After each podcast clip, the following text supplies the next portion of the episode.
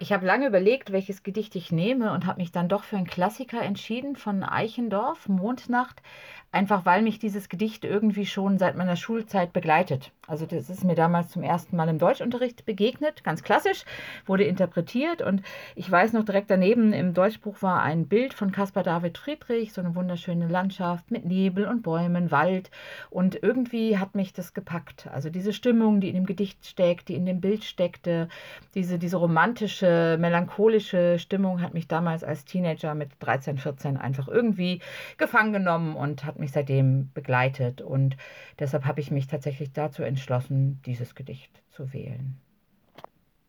Und ein bisschen Heimat brauchen wir gerade alle, glaube ich. Mondnacht. Es war, als hätte der Himmel die Erde still geküsst, dass sie im Blütenschimmer von ihm nun träumen müsst. Die Luft ging durch die Felder, die Ähren wogten sacht, es rauschten leis die Wälder, so sternklar war die Nacht.